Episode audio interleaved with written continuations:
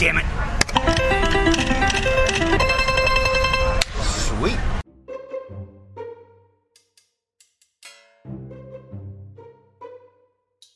Hello, everybody, and welcome to the best podcast in baseball brought to you by Closet by Design of St. Louis. I'm St. Louis Post Dispatch baseball writer Derrick Goold, joined today here in Las Vegas, though I guess we're technically leaving Las Vegas, by, by Gordon Wittenmyer, who is going to uh, regale us with tales of the North Side and opinions from Chicago, of NBC Sports Chicago. Um, if I can draw him away from the slot machine here, right? That's what this is? Yeah, I'm already down a little bit. Uh, yeah, you can. I, have got time uh, in between losses here. So make the case for I, I, should. That's Gordon Wittenmyer, NBC Sports Chicago, longtime Cubs beat writer of the Chicago Sun Times, longtime baseball writer, has covered Twins and what Angels and Mariners. Yeah, just all over the place until you came to the National League and started to learn how baseball was covered. Right? Yeah. All right. Um, make the case for Willson Contreras. Why should the Cardinals pull the uh, the lever and hope that it comes out triple sevens with Willson Contreras? Ooh, with that I'm going to spin first. Hold on. That was not triple sevens. Uh, well, look, he's I understand the criticism. You know, and, if I if I didn't know it before the GM meetings, talking to some of the executives, I, I, uh, I learned even more kind of what the industry uh, evaluation of him is. I, th- I think the idea is that he's if he wants like elite money, elite level uh, years in AAV, that he he's not the defensive catcher, the receiving catcher that uh, might necessarily merit that in a lot of teams' minds. Maybe especially as he's trying to replace a guy named Yadier Molina. So uh, I get that, but uh, there's nobody out there uh, who's available at that position who has the bat. And the Cubs found kind of a uh, recipe for getting the most out of that bat when they, when they used the DH and they brought in Yan Gomes to share the catching duty. So it got it got him out from behind the plate a little more often without taking him out of the lineup, which you could argue adds value to him if you have the luxury of having that other guy. Um, and, and, the other thing, you know, look, he brings a sort of an intensity and an edge mm-hmm. and a competitiveness, and he and he is a caring uh, teammate, a guy that cares about the team and about winning. Absolutely, yeah. Yeah. So, so this is a guy who uh, not everybody has that, and that's not anything you can coach up. That's you have it or you don't, and he's one of those guys that does. So the, I believe there is value there. And the other thing to keep in mind is, look, this guy was a rookie. He broke broke in in June a few months before he started five games in the World Series for a team that hadn't won in 108 years and did not shrink from the assignment uh, and and performed pretty well. They won. And he was on a lot of winning teams uh, that, that won a lot in the postseason, too at, at that point moving forward in his career. And he's actually a better defensive catcher now than he was back then. So I, I think sometimes the knock against him is, is easy to, to make. I think some of it's, if not outdated, at least can stand to be updated. And, uh, and, and, so uh, I, think all of this, in addition to the qualifying offer, is going to dampen uh, the interest in him. Plus, there's a decent trade market out there potentially. Um, but I think at the end of the day, somebody's going to get a pretty damn good player. You you wrote during the course of the season and have, and have revisited that he would like to hear from the Cardinals. What, what's the what's the interest on his side? Is it the team? Is it competing against all year? Is it the notion of being the guy who follows Yadier Molina, who um, I think there was an, an, Instagram exchange between them of note there years ago where he uh, was very vocal and Yadier was respect your elders, I believe was the phrase. Um, what, what was the sentiment on his side toward the Cardinals? Yeah, it's, it's, it's funny. I talked to him, I think last year when we went into St. Louis about what I said. Yeah, a little. You had a little bit of a back and forth. I, I, can't remember what I called it. It was a little more than a back and forth. Maybe I called it a, a flap or, or, something. And he said, no, it wasn't. It wasn't. It was just a disagreement or a, it was a misunderstanding. And that's what. And actually, he reached out to him and said that. Yeah. Exactly. And he made a he made a, an emphatic point. I mean, to to find him to explain himself because you know Yadi's a little thin-skinned at, at times, right? And and I think he just took it however he wanted to take it. When in reality, Willson was saying these guys in this picture at the All Star game are really friggin' good, and that's where I want to be. Mm. That's what he meant, you know. And it, something was lost in the translation or whatever. They've since developed something of a relationship, yeah. and uh, he, I think he would relish the idea of being the guy that could come in on a multi-year deal uh, as the primary guy after Yadi, and and and that's the and that's the kind of guy he is. Not everybody would relish following that act, and and it's not it's not arrogance that he thinks he can be the next Yadi Molina. He's he considers himself the current Willson Contreras, and, and would and would continue to look at himself that way. But the the the history of that position in that place, the market, the the winning tradition there, the just the way they do things.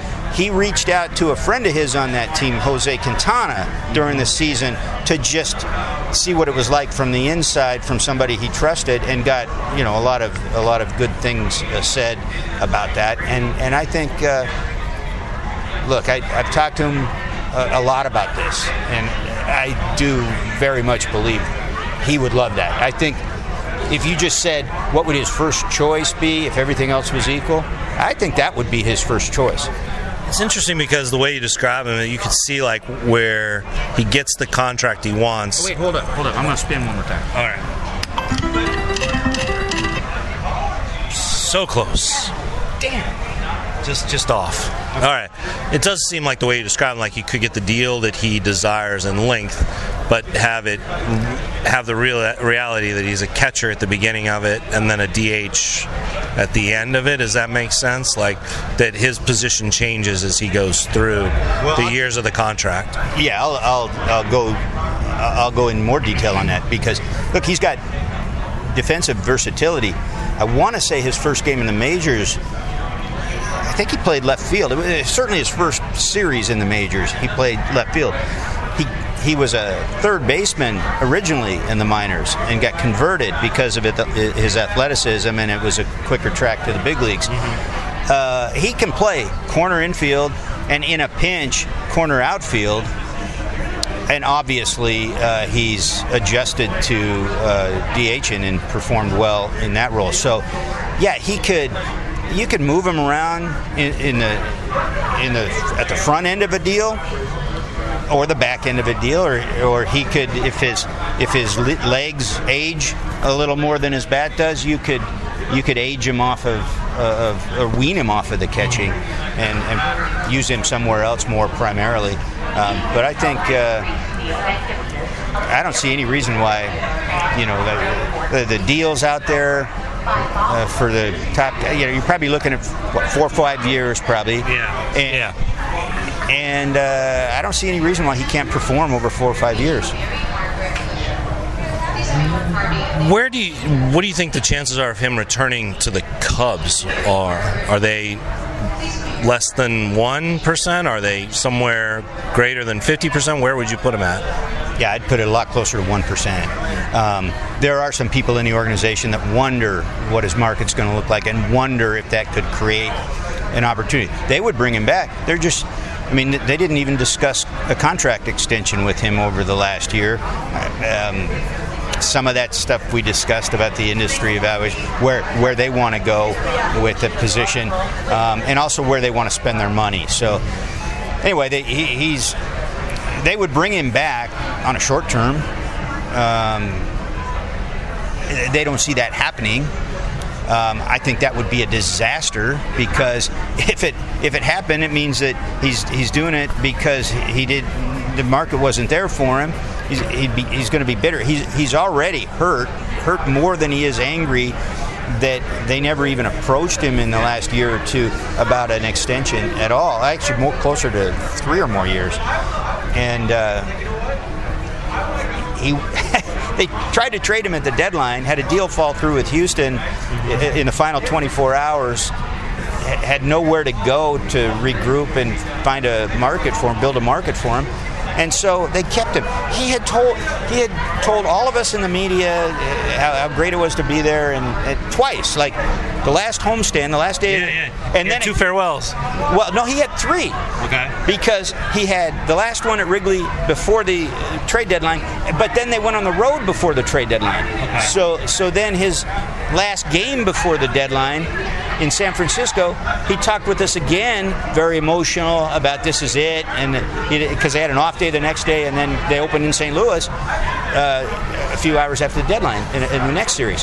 He thought that was it. He said, "I'm going to take the uniform off. This will probably be the last time." Then all of a sudden, he doesn't get traded. And now, now the end of the season, he does it all over again. Maybe it's four times because they finished on the road. So he did it again his last home game of the season. Then he did it again in Cincinnati, the last game of the season. It was brutal emotionally on this guy. if they don't bring him back and the Cubs are saying that they're going to increase payroll, what are they going to do? And where do you think they are in terms of closing the gap on the Cardinals? They're a long way from closing the gap on the Cardinals. A long way. They, they look. They don't have enough. They don't have enough money to spend this year to make up that gap going into next year. Where are they going to spend? The, if they're going to raise payroll, where are they going to spend the money on arbitration guys? On, I mean, they, they, Jed talked about adding a whole lot of pitchers, so they're just going to throw quantity of pitchers, acquire all the all the six million dollar arms they can. that would fit the character. Uh, no, what they'll probably do, they're gonna look. look they're in on Senga, the Japanese free agent. Um, I don't know what he's going to cost. Let- Let's say a four-year deal at 15 to 20 a year. Might be more than that because if he's if he's people think he's healthy, that guy's got some serious stuff. But you know, there's still the he, oh, and nobody has to pay a posting fee for him. right. So, so it could go higher than that. But they're in on him. They like him. They've got Seiya Suzuki, who's already reached out to him. So there's this idea that you can make maybe both players better by having them both as teammates in the same place as they as Seiya continues his transition culturally and this guy starts his. So they're in on him. I don't expect they're going to be in on Rodon, but you know the Taijuan Walkers of the world maybe. And so beyond that, they're gonna they're gonna look at the big end of the shortstop market. There's only four of them there. That's a musical chairs game right there because there's a lot of teams that are that have some money and are looking at those guys. Twice as many teams as players available, right? Or twice as many teams as shortstops available, as how Boras put it, right? That's how Boras put it. And if you start actually looking around, look with the shift going away and the way everybody's talking about they got to get more athletic in the middle infield and the money that more that a lot of teams have. It's conceivable that it's three times as many teams.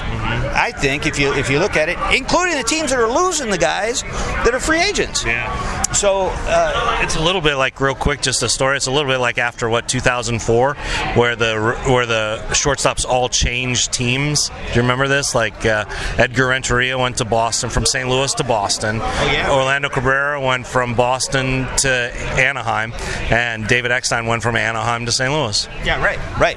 Ex- except that was nice and neat. Yeah. this is going to be a free for all. And it was all right. Yeah, so so they're in the mix on that. I mean, if they really want to focus on a guy, they've tended in the past when they focus on one guy, they'll get him. I think if they got, I don't think that's the case here. I think they're looking at a few guys. I don't think they have an appetite for super long contracts. Trea Turner might get. I mean, this is crazy to say. He might get overpaid relative to what's already considered a, a high value for him. It, maybe overpaid in years or something like that. He's so good. He's such a spectacular player. that's the thing, right? And his value has gone up probably since the season began, and and again when the rules changes were announced, because his skill set is perfect for the rules changes too. So, yeah, yeah, I don't know where they land on that, but if they get one of those guys and they get a pitcher like Senga, that's where most of that money's going to go, and that's still not going to get you there catching, you know, replacing Willson Contreras. That's probably down the list. They need to fill some some first base. Uh, they've talked to Trey Mancini, Bell. Uh, they, they're looking into Abreu, and they and they're going to Jose Abreu, first baseman of Chicago White Sox fame. Exactly. And then they're looking at center field. I mean, there's not a lot out there. They're certainly not in a in a Judge or, or even Nimmo market. You know, Nimmo's going to get insanely paid for who he is, but. Uh, There's Kiermaier now. That's what I was going to say. They are looking at that. Kiermaier's out there now, and and Bellinger might be available too. They don't need a necessarily a full time guy. They'll use a rotation out there, but they need a guy that's probably going to get most of the innings there. And and so those are I mean, there really aren't very many, but they're definitely that's something they're committed to going outside the, the organization for. From your vantage point, rank the teams in the NL Central next year in terms of their intentions to compete at all? Well, obviously the Cardinals are first, um, and uh, and I don't care how many absolutelys I hear out of the Cubs that they intend to compete next year.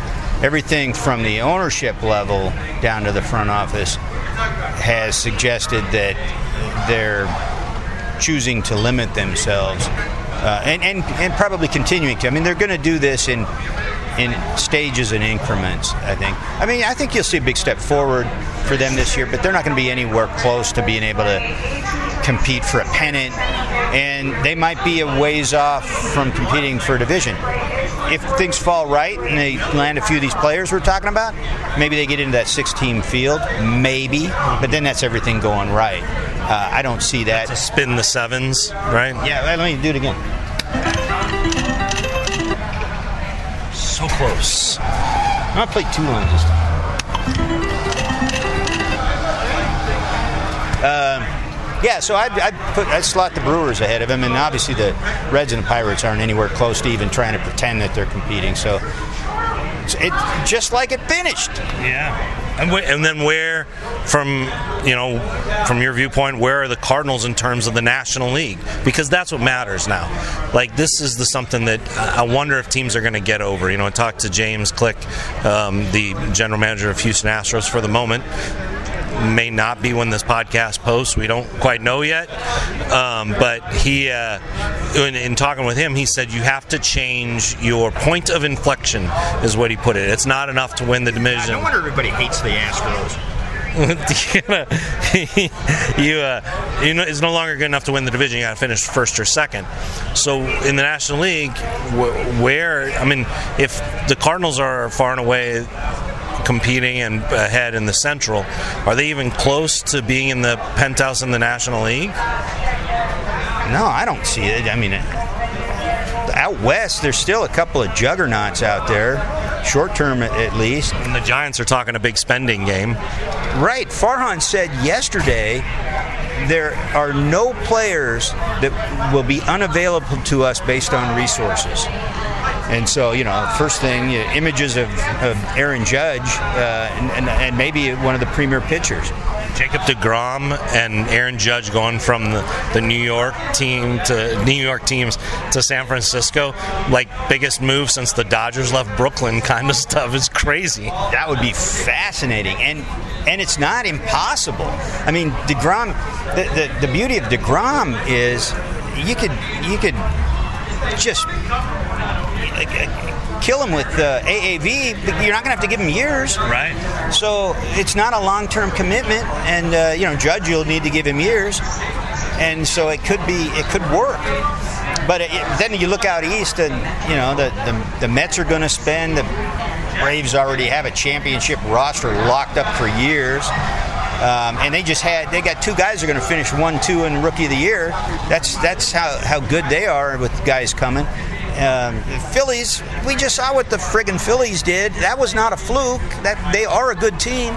So, you know, I don't, I don't know if uh, if your guy wants to go out there and and and get a frontline player, sure.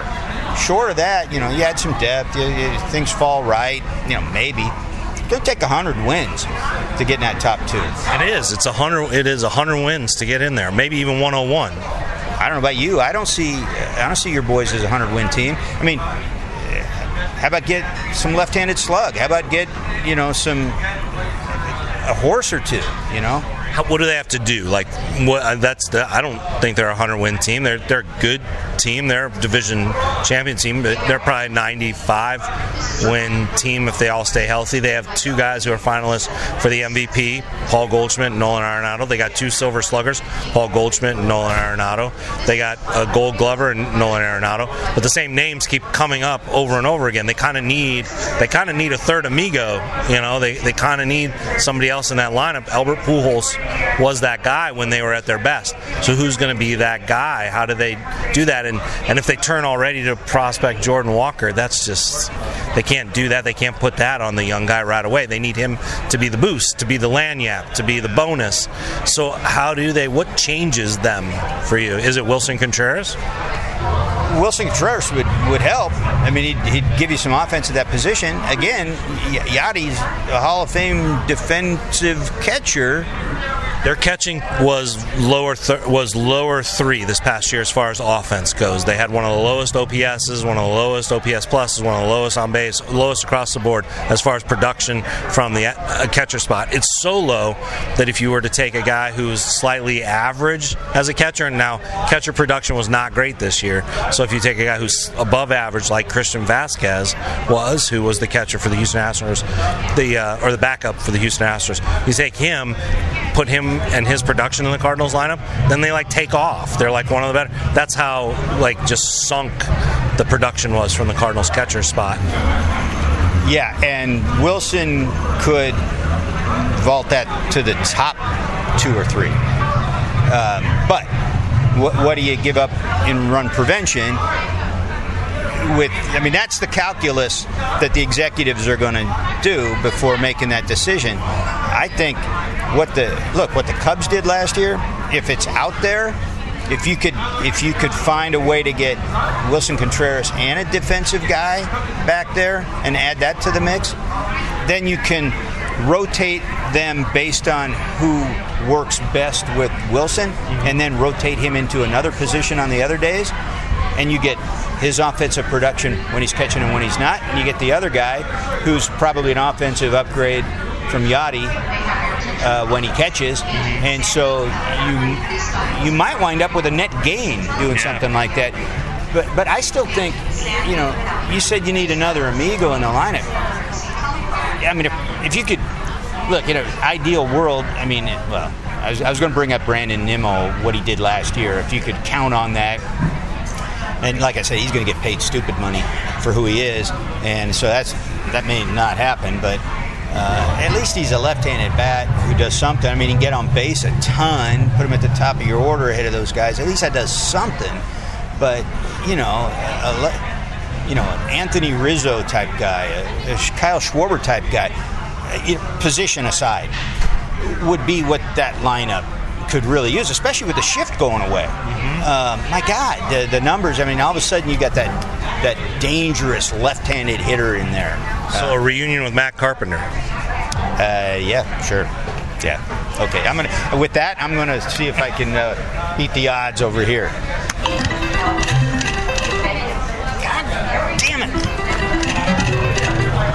Close. That should be something. That was close.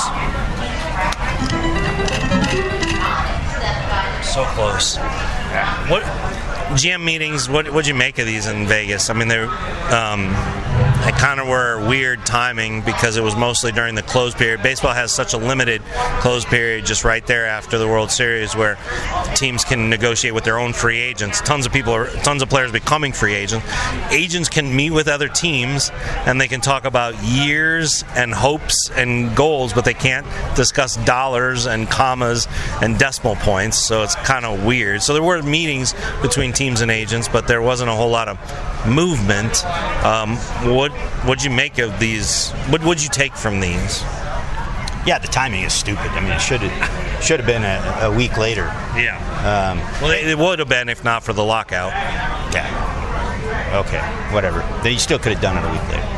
But um, I don't know. I felt the, the vibe kind of felt more active than usual, but I don't know if that's just because we're in Vegas but it uh, but a lot of people said it it had a vibe and a feel more like the winter meetings.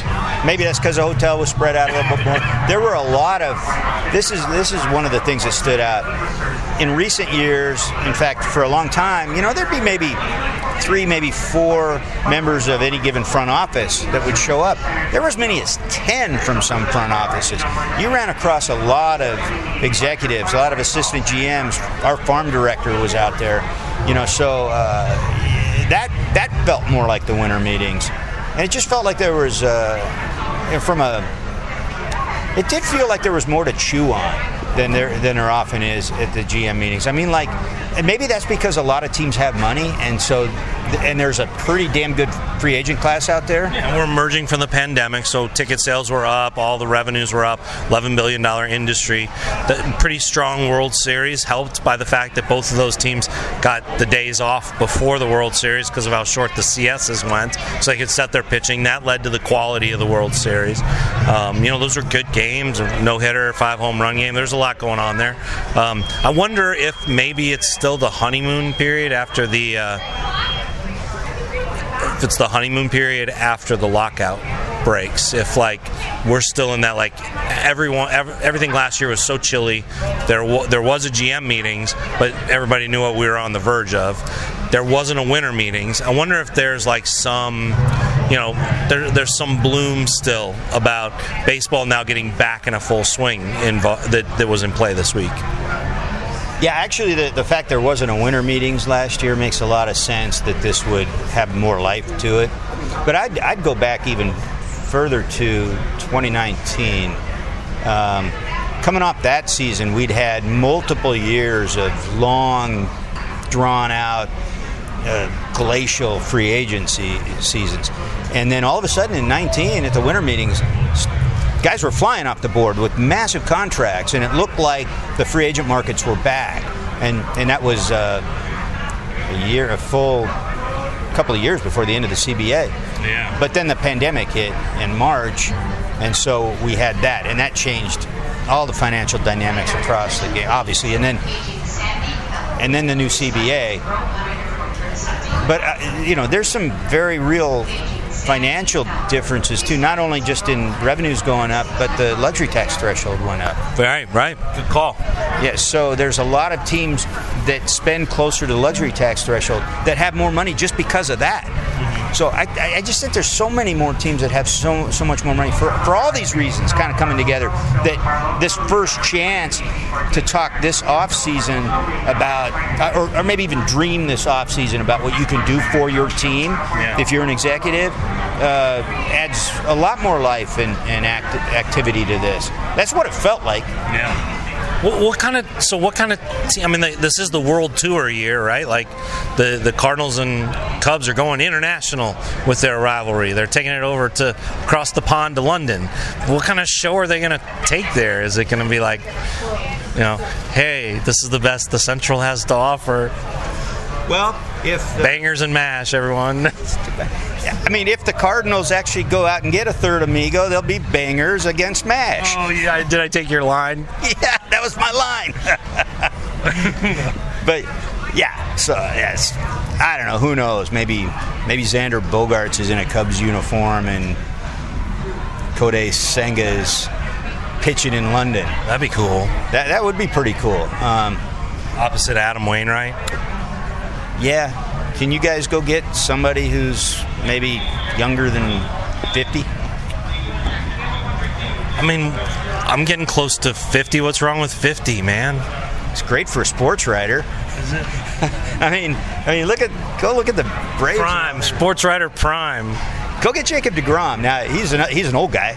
Go get Justin Verlander. Get a bunch of get get some more old guys. Get get the old guys together, but like the Hall of Fame old guys too. I mean, I don't know. Wainwright might get there, but bring bring a few more in. Worked pretty well this past year. Oh, Albert Pujols like the best two and a half million dollar contract of all time. Well, you're not going to get the guys I'm talking about for no, you know. But yeah, I mean, um, yeah, I don't know. You know, it, I, it could be fun. It could be fun to be. I'd like to see the what the Cardinals do. Hey, how about if Willson Contreras is catching for the Cardinals uh, when he's facing the Cubs in London? That, that could be pretty good too. That would be you. You'd write the heck out of that.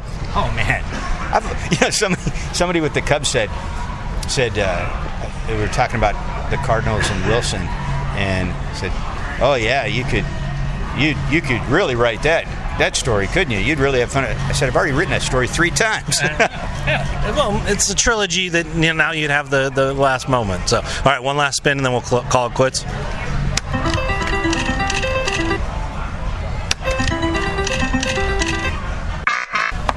Well, now I have to edit that. That thank you. Now Oh well, all right. That is Gordon Wittenmyer of NBC Sports Chicago, longtime baseball writer and Chicago Cubs beat writer extraordinaire. You can find his work at NBC Chicago, where he wrote about the uh, trading places at first base. The first baseman from the south side going up to the north side, and the longtime first baseman on the north side, Anthony Rizzo, possibly being a match for the uh, Chicago White Sox. Not going to happen. Not going to happen. But it was fun. It's fun to read. It was fun, it was fun to trading places. It had yeah. on the south side and yeah. mess mess with Rick Honigan. Yeah, we rolled the dice on Vegas uh, on a story, and it was good. It was good. It, well, it was craps. All right, you said it. I, you're a crap table man. That we did learn that phrase, or or you coined that phrase, correct? Yeah, our farm director uh, is a craps table man. Yes. Oh, what I didn't put in there, also straight tequila when he's at the craps table.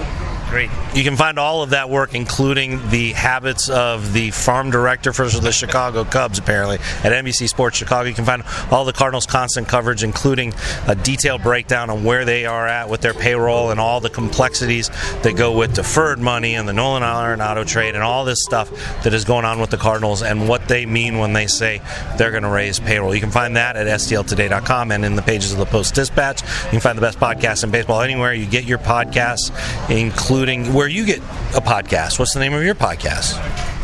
Uh, Cubs, Cubs Talk podcast, I think. Cubs Talk podcast. That's a good one. Yeah, I've been a guest on it. It was exciting. Yeah, that was good. You, you were one of our best guests. Oh, cool. Yeah, you can find that on iTunes along with the best podcast in baseball where you can rate and review and subscribe to the podcast. Subscriptions make the sponsorships possible. Sponsorships make the podcast possible. And coming up will be a podcast that has a World Series theme. It got a little bit delayed, but that's coming up next. Gordon, thank you very much for uh, for joining me here while you were playing the uh, the what is this called? Uh, Real Hots Seven Classic. All right, whatever. Hey, uh, Derrick, can I borrow twenty bucks?